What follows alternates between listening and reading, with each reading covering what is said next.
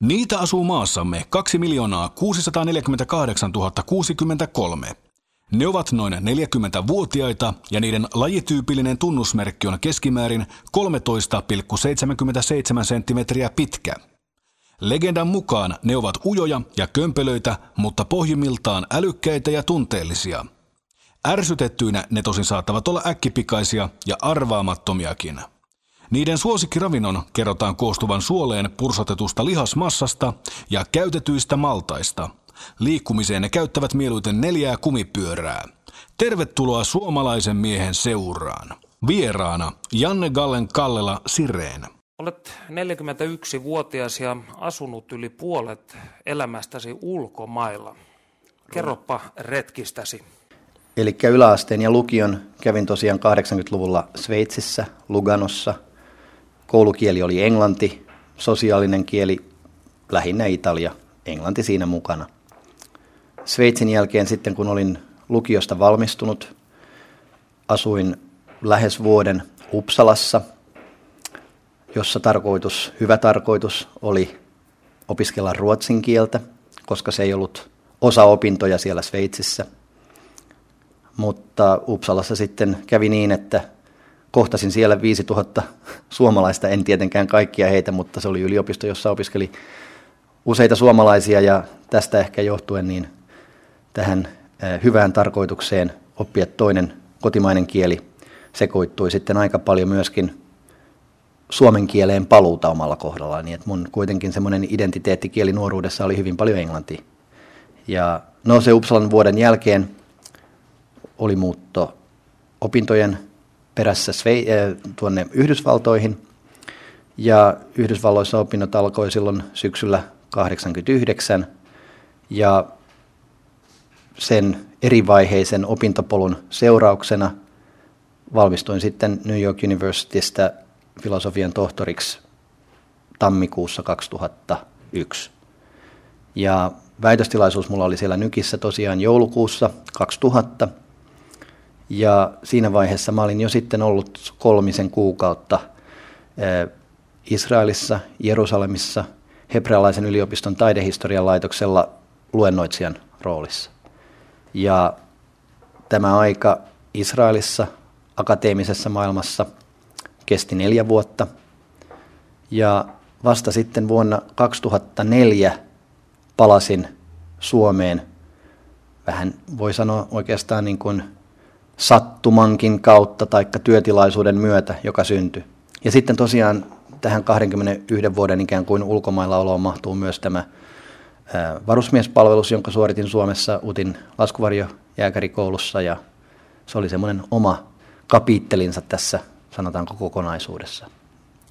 Voisi vähintäänkin sanoa, että olet siis moderni suomalainen kosmopoliitti.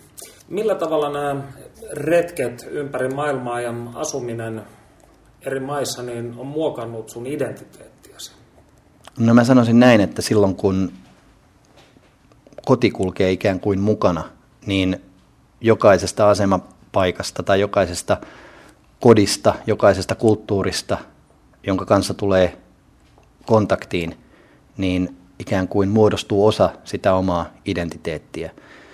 Ja tapaa katsoa maailmaa ja olla tekemisissä ihmisten kanssa. Että se on semmoinen ikään kuin monesta palasesta koostuva ikään kuin summa tai kokonaisuus.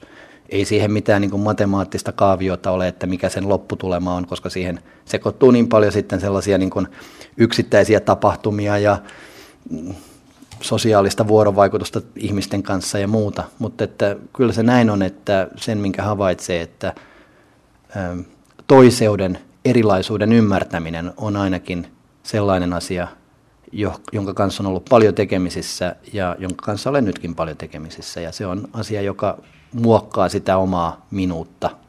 Kuuntelet suomalaista miestä. Vieraana Janne Gallen Kallela Sireen. Sitä on niin kuin alkanut ajatella jollakin tavalla tätä maailmaa sillä tavalla, että kieli on olemassaolon vankila – kun toimii englannin kielellä, se on yhdenlainen identiteetti, kun puhuu italiaa, se on toisenlainen. Saksankielisillä kielialueilla on, on omia identiteettikokonaisuuksiaan ja sitten Suomessa meillä on myös omamme ja täälläkin on moninaisia kieliidentiteettejä. Et ei ole oikeastaan semmoista niin kuin yhtä oikeaa tai yhtä niin kuin mallia, josta voisi sanoa, että, että tuo on se, jonka sisässä minä asun, vaan on eräänlainen kielien saaristo, ja ne kielet avaavat erilaisia tapoja kommunikoida erilaisten ihmisten kanssa. Ja se, minkä olen Suomessa havainnut, on se, että varsinkin silloin alkuaikoina tänne tullessani, että kommunikointi suomen kielellä on, on hyvin erilaista kuin esimerkiksi englannin kielellä, joka, joka niin kuin tietyllä tavalla on ehkä edelleenkin kuitenkin vahvin kieleni, ainakin vahvin akateeminen kieleni, eli mieluiten kirjoitan englanniksi edelleen tänä päivänä. Että vaikka tänä, nyt voi sanoa jo, että tämä niin kuin vuodesta 2004 alkanut jakso tähän päivän saakka on kuitenkin niin kuin tuonut alkuperäisen äidinkieleni niin kuin voimakkaasti takaisin, niin ei se ollut sitä silloin 2004. Silloin mulla oli niin kuin tavallaan kaksi kieltä, jotka mä uudelleen omaksuin käyttökieliksi, Suomi ja Tampere. Kuuntelet suomalaista miestä. Vieraana Janne Gallen Kallela Sireen. Mitä sellaisia tunteita tai ajatuksia ö, nousee päähän, joita et pysty ilmaisemaan muuta kuin suomeksi? No jos nyt ihan heti vastaa tuohon kysymykseen, niin kyllä mä sanoisin, että armeijan komentokieli oli sellainen, jonka mä oon suomeksi omaksunut ja varmaan niin kun, se on se niin kun hyvin paljon suomen kieleen rajattu kokonaisuus. Ja sanoisin näin, että se on tietenkin niin kun osa tätä niin kun mun henkilöhistoriaani, että se nyt sattuu olemaan näin, mutta että niin kun ammatillisesti ajateltuna, niin – varmasti niin kuin kommunikointi tiettyjen ihmisten kanssa on luontevinta nimenomaan suomeksi. Ja, ja se lähtee siitä, että se suhde on niin kuin muodostunut suomen kielen puitteisiin.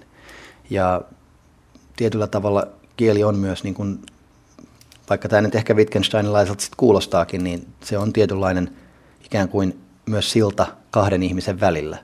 Ja se kommunikaatiokieli, mikä omaksutaan, niin se jollakin tavalla määrittää sitä suhdetta. Ja Mä oon paljon esimerkiksi Suomessa miettinyt tätä meidän kaksi- tai monikielisyyttämme. Ja, ja sitä, että kun täällä on tavannut perheitä, jossa, jossa toinen vanhemmista puhuu ruotsia ja toinen suomea lapsilleen. Ja, ja tämä on tämmöinen niin kuin ihan normaali dynamiikka. Että se on, se on hyvin mielenkiintoinen ikään kuin, me ollaan hyvin mielenkiintoinen kulttuuri siinä mielessä. Et sanotaan, että Sveitsissäkin, vaikka siellä on ikään kuin useita – kansalliskieliä, neljä itse asiassa. Eri kantoneissa. Eri kantoneissa, mutta et kuitenkin sanotaan Genevessä puhutaan ranskaa ja Zyrihissä Switchedycia ja, ja, ja Luganossa Italia. Vaikka sitten osataankin puhua muuta kieltä, niin kuitenkin monissa tilanteissa kantonit ikään kuin määrittyvät sen niin kuin oman kielensä perusteella. Totta kai poikkeuksiakin tähän on ja on kaksi- ja kolmikielisyyttä, joka, jopa ehkä nelikielisyyttä, mutta tietyllä tavalla se, kyllä Suomi on niin kuin aika, aika niin kuin mielenkiintoinen paikka siinä mielessä, että meillä on niin jotenkin DNAhamme rakennettuna ja myös meidän lainsäädäntöömme ja koulujärjestelmäämme ja virkamieskuntaamme ja oikeastaan kaikkeen, mitä me tehdään, tällainen niin monikyylisyyden eh, ulottuvuus. Ja mun mielestä se on rikkaus. Mun mielestä kielet on, eh, kieli on olemassaolon vankila ja kyky päästä vankilasta karkuun on vaihtaa kieltä. Voiko muut kuin suomalaiset tuntea vitutusta? Tai onko tämä englannin termi pissed off missään Kuvaako se millään tavoin samaa tunnetta kuin minkä raumalainen putkimies ilmaisee, kun se lyö itseänsä vasaralla sormeen? Mä en ole koskaan päässyt kuuntelemaan raumalaista putkimiestä tuossa tilanteessa. Se olisi varmaan elämys jo sellaisenaan. Äh, mutta kyllä tämä niin kuin tietyllä tavalla olet ihan oikealla jäljellä, että jos englanniksi sanoo, että I love this cheeseburger, niin en ole kovin monta kertaa Mäkkärissä nähnyt suomalaisen sanoman, minä rakastan tätä juustohampurilaista.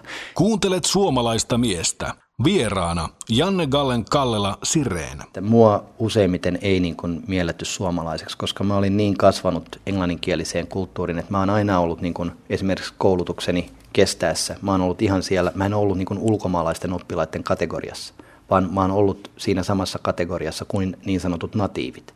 Eli mun kohdalleni tämä niin kuin, ikään kuin ä, ulkomaalaisuus ei ehkä sillä tavalla ä, ole sitten osunut, ja se johtuu siitä, että ä,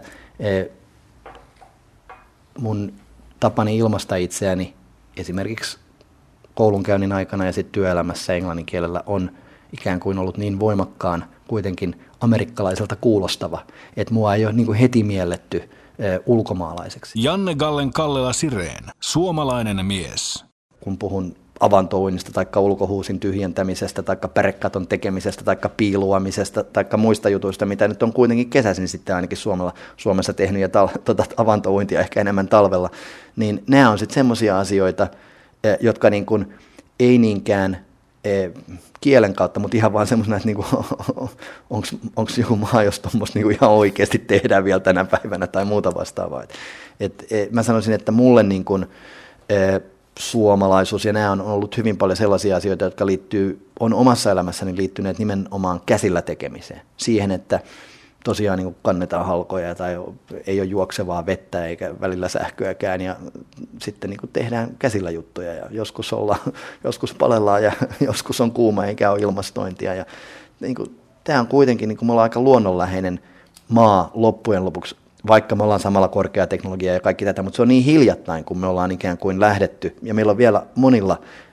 niin kuin hyvin läheiset suhteet ikään kuin siihen maaperään – mullan tuoksuun, jos nyt näin voi sanoa. Vaikka kaikki tämä teknologia ja muu niin kuin ikään kuin haiduttaa sitä tietyllä tavalla, mutta että kyllä kuitenkin se e, luontosuhde ja, ja maisemasuhde ja, ja ihan sitten semmoinen niin konkreettinen tekeminen, vähän niin kuin tekemisen meininki on, on erilaista. Että kyllä mä oon niin kokenut sitä, että kun on jotain esimerkiksi kavereita tuolta maailmalla ollut sit suomalaisella maaseudulla kanssa, niin, niin mä oon sanonut, että mennään niin tänään sitten saunaan ja sauna päälle ja näin. Ja sitten sieltä tulee niin viiden minuutin kuluttua kaverit bikineissä tai shortseissa ja sanoo, että onko sauna lämmin ja siellä mä oon niin kuin, halkojen kanssa vasta sytyttämässä sitä niin kuin, tulta sinne kiukaaseen. Eli ne on tämän tyyppisiä asioita, joissa se sitten niin huomaa, että hei, tässä on niin kuin erilaisia taustoja, erilaisia kokemuspohjia ja muuta. Että, että...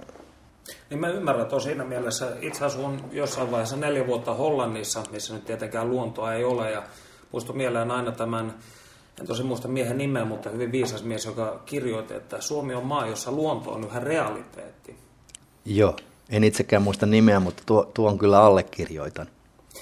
Mutta tota, kun sä nyt olet tällainen kosmopoliitti, vagabondi, niin kuinka isänmaallisena suomalaisena sä itseäsi pidät tai itsesi näet?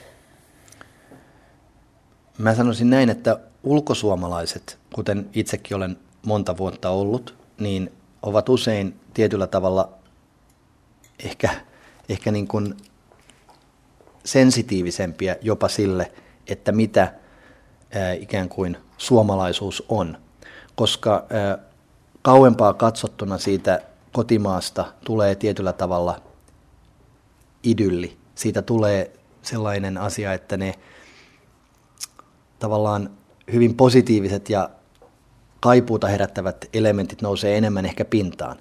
Ja sitten kun on tämmöinen perusoptimisti ja positiivinen luonne, niin ehkä se vielä enemmän niin korostetusti sitten tuo sitä niin kuin Suomen merkitystä esille. Ja mä en niin kuin liitä tätä millään tavalla mun omaa niin kuin perhehistoriaani tai muuta, vaan se on vaan asia, jonka mä niin kuin henkilökohtaisesti olen kokenut, että kun on, katsoo Suomea kauempaa, niin, niin silloin vähän niin kuin vääjäämättä ikään kuin puolustaa sitä Suomen asemaa ja kertoo siitä. Ja ei tässä nyt mitään niin kuin virallista suurlähettilään roolia ole ollut, mutta uskoisin, että monet suomalaiset, jotka on ulkomailla asuneet, niin on semmoinen niin kuin kotimaan rakkaus, joka on erilaista kotimaan rakkautta sieltä kauempaa koettuna ja toteutettuna kuin, kuin se, mitä sitten täällä niin kuin meidän suomalaisessa arkipäivän työssä se on tai miten se täällä niin kuin manifestoituu. Että täällähän se on sit sitä niin kuin elämää, elämää arjessa. Kuuntelet suomalaista miestä. Vieraana Janne Gallen Kallela Sireen. Kyllä mulle Suomi on aina ollut tärkeä myös niiden pitkien niin kuin ulkomaanjaksojen aikana.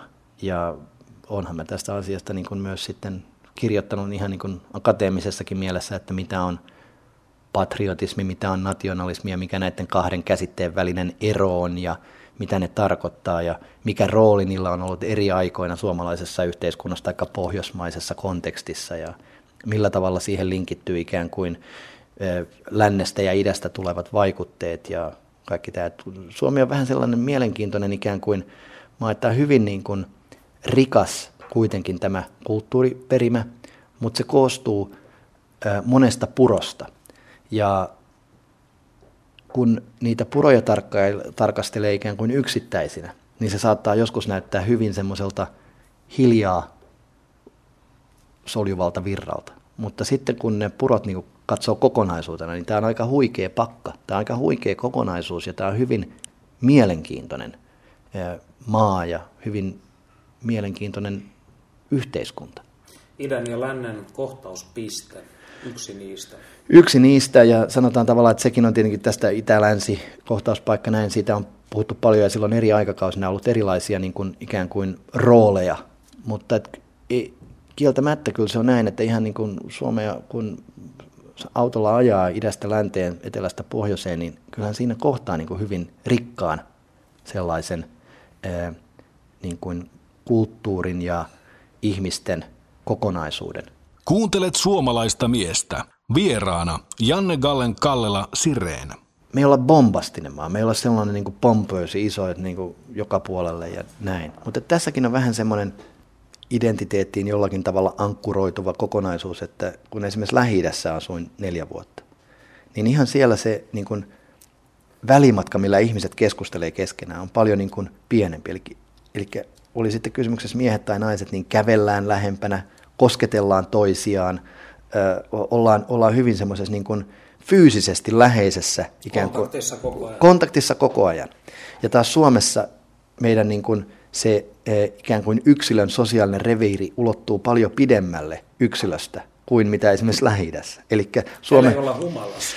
Joo, se voi olla näin, että se, se niin kuin, alkoholi niin kuin, vaikuttaa tähän, tähän yhdessäolon kulttuuriin ja sanotaanko kaulakkaisuuteen. Suomalainenhan kaipaa kuitenkin kovan ulkokuorensa alla niin myös inhimillistä kosketusta. Totta kai. Mä uskon, että kaikki kansat kaikki ihmiset kaipaavat sitä ja se on hyvin tärkeä asia. Ja mun mielestä se on, niin kuin, se on, ihan, se on, se on ihmisen DNAssa se, mutta ehkä johtuen siitä, että historiallisesti me ollaan asuttu niin, kuin niin paljon hajallaan, ikään kuin irrallaan, että se on semmoinen kulttuurinen prosessi, joka sitten varmaan niin kaupungillistuminen ja kaikki tämä niin kuin urbanisaatio muuttaa sitä. Että sanotaan, että Suomi on murroksessa. Mun mielestä kansakunnat on aina murroksessa. Eli ei sitä murrosta voi niin kuin sanotaan yhteen vuosikymmeneen tai yhteen aikakauteen sijoittaa. Se vaan tuntuu siltä, että nyt on niin kuin joku muutos. Mutta oikeasti me eletään koko ajan muutoksessa. Kuuntelet suomalaista miestä. Vieraana Janne Gallen Kallela Sireen. Mikä on tärkeintä, mitä olet oppinut suomalaiselta naiselta? Kuunteleminen. Ja ylipäätänsä Suomi on ollut minulle oppitunti kuuntelemisessa, koska monissa kulttuureissa, joissa on tullut toimittua ja asuttua, niin siellä debaattikulttuuri ja jopa keskustelukulttuuri on hyvin erilainen. Mulle sanottiin Israelissa, kun mä aloitin työni siellä, että muista se, että täällä niin kuin oppilaat eivät kunnioita professoria, joka seisoo siellä liitutaululla millään tavalla. Että sieltä tulee yleisöstä jatkuvasti kysymyksiä tai vastaväitteitä ja haasteita ja aina ei kättä nosteta pystyyn. Ja se on vaan näin. Se oli just niin. Kun sä tuosta debatista mainitsit, niin sä olet päätynyt todellakin debatin keskelle tässä nyt. Miksi yksi taidemuseo herättää niin kiihkeitä tunteita? Mä sanoisin näin, että yksi keskeinen tekijä tässä tämänhetkisessä Guggenheim-debatissa on se, että eh, meillä on Suomessa pitkän prosessin tuloksena rakennettu ikään kuin rakenteet ja järjestelmät. Ja kun rakenteita ja järjestelmiä ajattelee muutoksen kannalta, niin se on vähän niin kuin valtameritankkeri. Sitä muutosta on hyvin vaikea ikään kuin tehdä sillä tavalla, että se olisi nopea, vaan se valtameritankkeri kääntyy hitaasti. Mä uskon, että monet suomalaiset mm, pitäisivät positiivisena asiana sitä, että täällä olisi yksi maailman hienoimmista museoista ja se rikastuttaisi kaikkien kävijöiden elämää ja elinkeinoelämää ja suomalaista vientiä ja täällä kävisi maailmalta ihmisiä ja sitten jokainen kertoisi maailmalla näistä kokemuksista ja ties mitä. Mä uskon, että, siinä on niin kuin, mä uskon, että se on niin kuin ihan yhteinen asia. Ja en mä usko, että loppujen lopuksi välttämättä kyse on ehkä rahastakaan. Et vaikka me eletään vaikeita taloudellisia aikoja, niin tällä hetkellä esimerkiksi Helsingin kaupungin investointibudjetti on 700 miljoonaa euroa. Ja jos mä nyt kysyn kaveriltani tai muulta, että tiedättekö, että mikä Helsinki käyttää 700 miljoonaa euroa vuodessa, niin harvempi siellä tietää. Eikä niistä asioista ainakaan tällaista debattia käydä. Mutta ei se ole mitenkään poikkeuksellinen keskustelu, että Bilbaassa käytiin ihan samanlainen keskustelu. Ihan niin kuin villi. Siellähän muistaakseni joku museovartija ammuttiin museon niin kuin suunnilleen ovelle ennen avajaisia. Ja omasta mielestäni tähänkin asiaan pitäisi suhtautua sillä tavalla suomalaisella rauhallisuudella ja kylmäpäisyydellä, että katsottaisiin näitä faktoja ja mietittäisiin niitä faktojen pohjalta, että onko tämä meille suomalaisille hyvä juttu ja haluammeko me tehdä tämän. Näkisitkö sä tietyllä tavalla, että tämä koko museo kysymys on ikään kuin tietynlainen rajapyykki tämmöisen itsensä käpertyvän impivaaralaisuuden ja sitten tämmöisen verkostoituvan globaalin modernin maailman välillä? No toi on ehkä vähän kärjistetysti sanottu, mutta tietyllä tavalla siinä on sellaisia elementtejä, että tällainen uusi toimija, joka ikään kuin on vahvasti kansainvälinen, koska sen identiteetti ei ole New Yorkilainen, vaan se on New Yorkilais, Bilbaolais, Berliiniläis, Venetsialainen. Jos Helsinki tulisi siihen kuvioon mukaan, niin silloin olisi museoverkosto, joka kattaa koko Euroopan mantereen. Ja mun mielestä Suomen kuvataide- ja kulttuurikenttä on, voi erittäin hyvin. Meillä on, meillä on niin paljon lahjakkuutta, niin paljon loistavia taiteilijoita. Meillä on niin paljon hyvää täällä, että mua harmittaa ihan oikeasti se. Oman pesän sisällä nahistellaan niin kuin lapset hiekkalaatikolla, kun meidän pitäisi katsoa, että millä tavalla me käännämme tämän kaiken yhteiseksi voimavaraksi, millä tavalla tästä rakennetaan tulevaisuuden Suomea, ja muistaen sen, että toisten kunnioittaminen on kuitenkin se kaikkein tärkein asia. Koska siinä kohtaa, kun kunnioitus toista ihmistä kohtaan rapistuu, niin me aina astumme alemmalle rappuselle kuin se, millä me voisimme seistä. Janne Gallen Kallela Sireen, suomalainen mies. Onko sukunimesi ollut sinulle taakka vai siunaus? Täytyy sanoa, että oikeastaan noin kumpikaan termi ei niin kuvaa sitä. Voisi sanoa näin, että Sveitsissä, Yhdysvalloissa, Lontoossa, Viinissä, Israelissa, ei, ei, se ei ole merkinnyt mitään. Se ei ole ollut yksinkertaisesti asia, joka jollakin tavalla olisi tunnistettavissa. Et jos, ja sitten mä oon vielä niin kun yleensä aina edelleen nykyäänkin, kun puhelimeen vastaan, niin vastaan ihan tällä lyhennetyllä Janne Sireen versiolla. Eli mä en kasvanut sellaisessa kontekstissa, jossa tästä olisi tullut sillä tavalla merkittävä ikään kuin identiteettiä luova asia. Silloin kun se ensimmäisen kerran niin kun todella alkoi vaikuttaa mun arkeeni, niin oli vuonna 2004, kun mä aloitin Tampereen taidemuseon johtajana. Tampere on vielä sen verran lähellä sitten Ruoveden Kalelaa, jossa olen kesiäni viettänyt, että monet ihmiset, joita Tampereella tapasin, hyvät ystävät ja kollegat, niin nykyään hyvät ystävät ja kollegat, niin he ikään kuin saattoivat olla sellaisia, jotka olivat Kalelassa esimerkiksi käyneet. Ja ehkä jopa tunnistivat kasvoni sieltä tai muuta vastaavaa jostain kesäopastuksesta, jota olen pitänyt tai muuta vastaavaa. Mutta että vasta ikään kuin tämän Suomeen muuton myötä siitä tuli asia, jonka, jonka kanssa niin kuin alkoi enemmän päivittäin painaa. Aina ennen sitä se oli sellainen, että okei, Suomessa joissakin niin kuin vierailujen aikana tai näin se nousee esiin asiana, mutta kun se ei ollut se niin kuin merkitsevä arjen asia, vaan se oli se pieni väliaika, joka oltiin Suomessa ja sitten taas jatkettiin elämää siellä, missä se koti oli.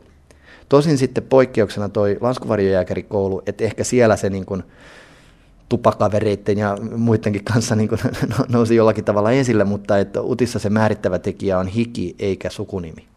Sun ensimmäinen etunimes on kuitenkin vahva ja suomalainen Jorma. Joo. Miksi et käytä sitä? Mä oon itse antanut itselleni nimeni, eli mä oon ollut sen verran vanha, kun ristiäistilaisuus järjestettiin. Et mä oon itse niin kun ollut nimenantajana. Mä oon ollut kuusivuotias muistaakseni silloin. Ja Janne on se nimi, jonka olen niin kuin omaksunut. Ja, ja sitten eh, ehkä vanhemmat ajatteli, että Jorma Janne kuulostaa foneettisesti kivemmalta kuin Janne Jorma. En tiedä sitä, sen niin kuin sanotaan lopullista anatomiaa, sen yhtälön, mutta, mutta Janne mä oon aina ollut. Jorma oli mun isoisäni, hän kaatui talvisodassa ensimmäinen päivä tulitaistelussa Adolf Ehrnroothin rinnalla. Iso iso isäsi, taidemaalari Akseli Gallen Gallela, oli ruotsinkielisen säätyläisperheen Vesa. Miten hänestä kehkeytyi suomalaismielinen kansallisromantikko? Mä sanoisin näin, että, että jotta sen yhtälä voi ymmärtää, niin silloin tämä ruotsinkielisen sääntyläisperheen Vesa täytyy niin kuin ymmärtää vähän tarkemmin. Eli tilannehan oli se, että hänen isänsä Peter Wilhelm oli hyvin voimakas niin kuin fennomaani. Ja äiti oli sitten ehkä enemmän svekomaani. Näin mä olen kuullut. Ja tästä yhtälöstä niin kuin, hänelle tuli jo ihan varhaislapsuudessa tämä kahden kulttuurin niin kuin läsnäolo. Ja hän omaksui suomen kielen hyvin varhaisessa vaiheessa. Ja siitä tuli hänelle sellainen ikään kuin lähes pyhä asia. Eli jos me ajatellaan tuon aikakauden suomalaisia taiteilijoita, niin hän oli yksi niistä, joka saattoi viettää erämaatorpassa kolme kuukautta, asua siellä, tutustua sen talon väkeen, tulla heidän ystäväkseen. Näin esimerkiksi Keuruulla Jamajärven Ekolan torpassa. Hän kirjoittaa siitä, että kuinka Kalevalasta tuli hänelle hyvin varhaisessa vaiheessa ikään kuin Suomen pyhäkirja. Ja vaikka äiti koitti piilottaa Kalevala, ettei, ettei poika ikään kuin hairahtuisi näille väärille teille, niin eh, hän tässäkin asiassa piti pintansa ja, ja siitä tuli hänen Codex Fenorum, tällainen Suom, Suomen kansan koodeksikirja, jolle hän uhrasi sitten suuren osan elämästään. Kuuntelet suomalaista miestä. Vieraana Janne Gallen Kallela Sireen. Iso iso isällesi sauna oli pyhä paikka. Mikä on sinun suhteesi saunaan? läheinen ja lämmin. Se ei ole vaan se ikään kuin hetken lämpö, jonka sieltä saa, vaan siihen liittyy kaikki ne muut aistilliset kokemukset siihen saunakuvioon. Mm. Tässä me hyvin paljon lähennytään muun muassa japanilaista kulttuuria, että valmistelu on ikään kuin puoli suoritusta. Kyllä, ja mun mielestä se on niin kuin asia, joka valitettavassa määrin on sellainen, jota, jota ikään kuin teknologia etäännyttää meitä valmistelusta. Ja, ja sen takia, ja nyt mä hyppään vähän eri aiheeseen, mutta se sallittakoon tässä aita, aita, aitajuoksussa. E, eli se on syy, minkä takia niin kuin sosiaalisissa tiloissa, kuten taidemuseoissa tai museoissa ylipäätänsä, tämä ikään kuin interaktiivisuuden läsnäolo on tärkeä asia, koska se interaktiivisuus on tietyllä tapaa, tapaa niin kuin valmistelua. Se on valmistelua taiteen kohtamiseen, sen ymmärtämiseen, sen kanssa tapahtuvaan vuoropuheluun. Ja, ja tämän takia niin kuin teknologia on ehkä asia, joka, kun se tulee niin valmiiksi paloteltuna, valmiiksi annettuna, että siinä niin kuin joku huippusovellus tai appsi on niin, niin valmiiksi pureskeltu, että sitten se niin kuin, ikään kuin oleminen osa sitä muuttuu hyvin kliiniseksi. Passiiviseksi. Kuuntelet suomalaista miestä. Vieraana Janne Gallen Kallela Sireen. Olet tutkinut suomalaisen kuvataiteen ja nationalismin yhteyttä 1800-luvun lopulla. Millainen oli mieskuva ennen sortovuosia? Kyllä siihen liittyy tämmöisiä hyvin voimakkaita niin kuin maskuliinisia ja heroisia piirteitä. Ja sillä tavallaan tällä mieskuvalla jollakin tavalla haettiin sellaista ikään kuin identiteettiä kansakunnalle, joka ei vielä ollut syntynyt, tai joka oli vasta orastava kansakunta. että sillä ei ollut niin kuin, sanotaanko kansallisvaltion identiteettiä. Et sana valtiokin on tullut suomen kieleen vasta siinä 1860-luvulla, joka on aika niin kuin myöhäinen vaihe, ottaen huomioon kuitenkin, että missä vaiheessa monet muut kansakunnat kehittyivät. Mutta toisaalta mä sanoisin näin, että kyllä tämä mieskuva siinä historian vaiheessa – kulkee aika käsi kädessä myös sen naiskuvan kanssa. Et Suomi-neidon läsnäolo myös kuvataiteessa, jos ajatellaan esimerkiksi Iston maalausta Hyökkäys, jossa nimenomaan Suomi-neito symboloi Suomea ja, ja sitten kaksipäinen Romanovien kotka koittaa sitä ryöstää. Eli ei, niin kuin, ei, se ole, ei se ole sillä tavalla, niin kuin voisi sanoa, että se on joko mies- tai naispuolinen se ikään kuin symbolien verkosto, jota silloin ikään kuin käytettiin suomikuvan luomiseen. Mutta, mutta kyllä maskuliinisuudella ja tietynlaisella patriarkaalisuudella oli niin kuin roolinsa siihen aikaan. Iso iso isäsi maalasi kansalaissodan jälkimainingeissa 1918 teoksen Katuva Kullervo, koska häntä suretti suuresti Suomen kansan rivien rakoilu. Mitä sä näet asian? Eletäänkö suomalaisessa yhteiskunnassa vuonna 2012 myös jonkinlaista vastakkainasettelun aikaa? No mä sanoisin, että ei tätä aikakautta tietenkään voi millään tavalla verrata vuoden 18 traagisiin tapahtumiin, mutta kun tänä päivänä puhutaan Suomesta ja vastakkainasetteluista ja näistä, niin se mikä tulee niin kuin uutena tekijänä tähän meidän kulttuurimme tänä päivänä on, on sosiaalisen median läsnäolo kaikessa ja tiedon ikään kuin reaaliaikaisuus. Eli tapahtuu niin paljon niin nopeassa juoksutuksessa, että kan, kannan ottaminen tapahtuu hyvin nopeasti ja sellainen ehkä niin kuin perinteinen suomalainen voimavara, että otetaan se ylimääräinen minu, minuutti ja mietitään ja sitten aikaisemmin jos ketutti, niin ehkä se niin kuin sitä mietti vähän sen. Tänä päivänä se laittaa ainakin Facebookiin ja mahdollisesti voi jopa loukata jotakuta toista ihmistä näin tekemällä. Kuuntelet suomalaista miestä. Vieraana Janne Gallen Kallela Sireen. Mitä sinulle tulee mieleen sanaparista suomalainen mies? Talvisota.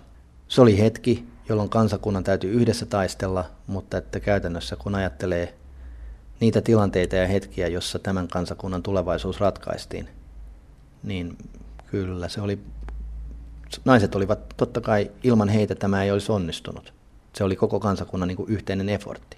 Mutta että ihan jos vaan niitä yli 20, 20 000 kaatunutta ajattelee, niin kyllähän suurin osa heistä oli miehiä. Jos joku taiteilija tällä hetkellä kuvaa Suomessa suomalaista miestä osuvimmin, kuka hän on? Erittäin vaikea kysymys sen takia, että tänä päivänä meillä ei ole yhtä ää, ikään kuin määritelmää sille, että mikä on suomalainen mies. Ei tietenkään. Sitähän mä en tarkoittanutkaan. Mä kysyn ikään kuin sun omaa tulkintaasi. Jos tässä nyt niin kuin joitakin mainitsee, niin kyllä mä sanoisin, että esimerkiksi Esko Männikkö on yksi nimi, joka nousee esille.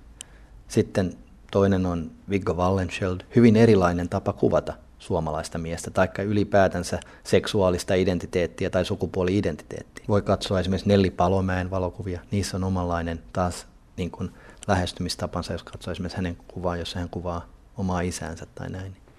Niitä on, niitä on useita. Että jos ajattelee sitä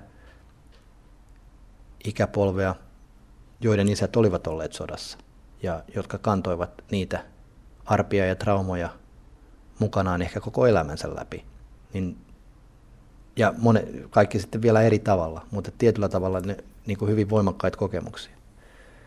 Niin meillä on ihan erilaiset niin kuin edellytykset olla lämpimiä läheisillemme kuin niillä, jotka ovat joutuneet tappamaan tämän maan puolesta. Janne Gallen Kallela Sireen, suomalainen mies.